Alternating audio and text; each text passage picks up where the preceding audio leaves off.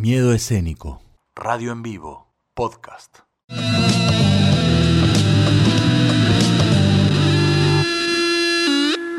Esta tarde mi deporte fue soportar la atmósfera. Pero nada más.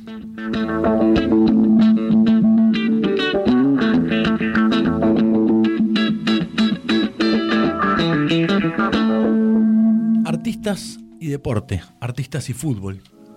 Esto que están escuchando de fondo, así como en varias partes, que comienza a aparecer con un audio medio extraño, fue grabado, o por lo menos emitido, en el año 2002, en el programa Fútbol de Primera, en una época en la que músicos, artistas, músicos, eh, reconocidos de la Argentina, grababan especies de separadores, de cortinas, para el programa. ¿Se acuerdan Fútbol de Primera? El programa que tenía los goles el domingo a partir de las 10 de la noche, antes que nadie. Bueno, tenía una producción increíble, muy buena. Eh, y en ese marco, en los últimos años, estamos hablando del 2002, eh, dentro de ese marco hubo una época en la que músicos conocidos grababan artísticas, separadores, cortinas eh, recuerdo Malosetti, por ejemplo, recuerdo Vitales siempre metido en esos lugares, Luis Salinas. Y entre ellos, uno de los que grabó se llama Gustavo Cerati. Es esto que estamos escuchando de fondo, así súper experimental. Escuchen un poquito. Y obviamente uno podía verlo en, en una calidad que para ese momento era un super HD, no sé cuánto podía ver la imagen de Cerati en un estudio grabando y, tocando estas cuestiones a modo experimental. La sección Artistas y Deporte busca vínculos entre determinados artistas y el deporte, el fútbol en general. En este caso intentamos hacer hincapié en el fútbol y aprovechando esta semana por un aniversario que tiene que ver con Gustavo Cerati, dijimos, bueno, vamos a investigar un poco qué sabemos de Cerati y su vínculo con la pelota, con la redonda eh, claramente por su postura frente a determinadas cosas y cómo él se plantaba eh, como un artista y despegado de un montón de, lugares, no, no encontramos abundancia de citas de Gustavo Cerati a su amor o no amor por el deporte, por el fútbol. Hay fotos. Hay, algunas cosas que, por eso vamos, vamos a, ir comentando en, en, la charla, mientras lo que ustedes escuchan de fondo sigue siendo Cerati para fútbol de primera. Encontramos una frase, por ejemplo, durante muchos años Gustavo Cerati vivió en la Avenida Alcorta. De hecho, hay una canción en su primer disco solista llamado Amor Amarillo que se llama Avenida Alcorta, que se las recomendamos a todos, que está buenísima. Y él decía que vivo, y hay una declaración que encontramos por allí que dice, vivo frente a River, soy del Racing Club, mi living tiene los colores de boca y mi cuarto los de la selección. Bueno, un poco como eso, ¿no? Como queriendo hacerse el parte de todo, pero a su vez afirmando que era hincha de la academia cosas de. Bueno, y ahí empezamos a buscar un poco más. Bueno, sos hincha de la academia, ¿por qué?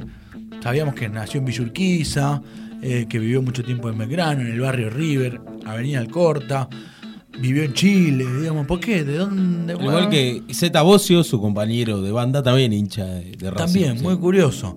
Bueno, ¿por qué no lo supimos? Eh, él ha declarado en alguna ocasión eh, sobre esta situación hay un video que pueden buscarlo. Nosotros ese audio no lo trajimos, trajimos otro que vamos a escuchar luego.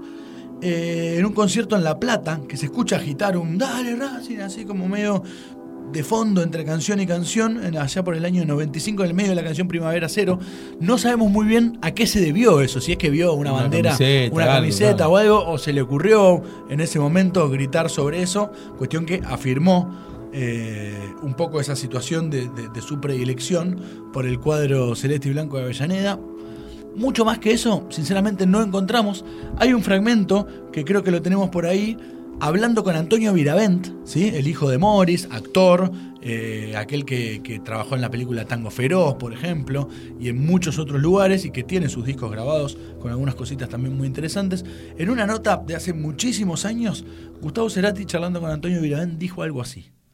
Gustavo, fútbol. Racing, sí, pero, pero poco fútbol, ¿eh?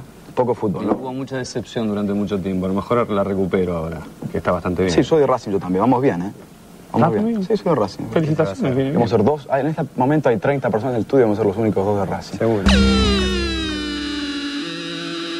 sabemos muy bien por qué llegaron a hablar de eso, porque me parece que ni, ni Antonio Viravent ni el mismo Gustavo Cerati tenían muchas ganas de hablar del tema. Eh, pero bueno, por lo menos de ahí pudimos tomar esa cuestión que dice, sí, sí, yo soy de Racing. dijo Pero es algo que yo me siento identificado, no con el talento de ambos, pero casi siempre cuando estás con otro hincha de Racing en cualquier grupo, terminás hablando de Racing, ustedes son testigos.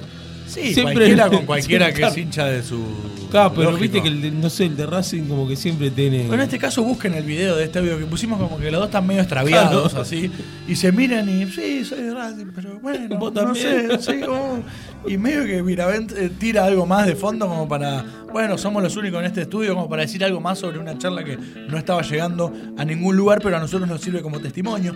Después hay otro video que en Chile le regalan una camiseta de la academia y él la recibe, pero medio que no dice, oh, qué lindo esto que me regalaste, sino, oh, sí, yo soy hincha de ese club, y se queda allí. Así que bueno, hasta ahí, después dijimos, bueno, está, esto ya lo tenemos. ¿Jugaría? ¿Habrá, ¿Habrá jugado a la pelota? ¿Alguien se imagina a este señor jugando a la pelota alguna vez? Qué difícil, lo encontramos. Miren que hay. O sea, hemos hecho esta sección con distintos músicos del, del- del mundo Y hemos encontrado distintas épocas y hemos encontrado fotos jugando, declaraciones, esto, lo otro. En esta nos costó muchísimo, pero bueno, encontramos que una vez, de hecho, lo van, si lo buscan lo van a encontrar por todos lados, se publicaron unas fotos allá por el año 87. Era un recital en el, en el estadio Chinquihue, o a ver, déjame pronunciarlo bien. Chinquihue. Chinquihue, eh, que se demoró la prueba de sonido al sur de Chile, ¿sí? una ciudad del sur de Chile, se demoró la prueba de sonido y pintó el picadito y le sacaron cuatro fotos a Cerati jugando un picadito. La También, realidad ¿no? No sabemos muy bien. Es- y parece que ahí jugó un rato a la pelota. es que se demoró para mí la prueba de sonido por el partido. Porque estaban jugando los sonidistas, los stage y los asistentes. Todos, y, y los integrantes de la banda, y se Por ve que eso. los agarraron y le dijeron, dale Gustavo, venite un ratito a jugar con nosotros. Hay una foto, nosotros la estamos subiendo a las redes en este momento. Pueden atestiguar un poco más del vínculo entre el queridísimo Gustavo Cerati y el fútbol. Después dijimos, bueno, hasta acá. ¿Habrá hecho algún, habrá hecho otro deporte? Yo- sabemos que a partir de cierta edad se dedicó a su carrera musical y bastante bien lo hizo. Bueno, aparentemente nadó durante un tiempo y de niño dicen que se destacó en el atletismo y participó en una competición que organizaba la revista Villiquen para los millennials. Antes existían las revistas. Y había una revista entre ellas que se llamaba Villiquen, que competía con Antiojito, y había todo un debate ahí, cuál prefería cuál.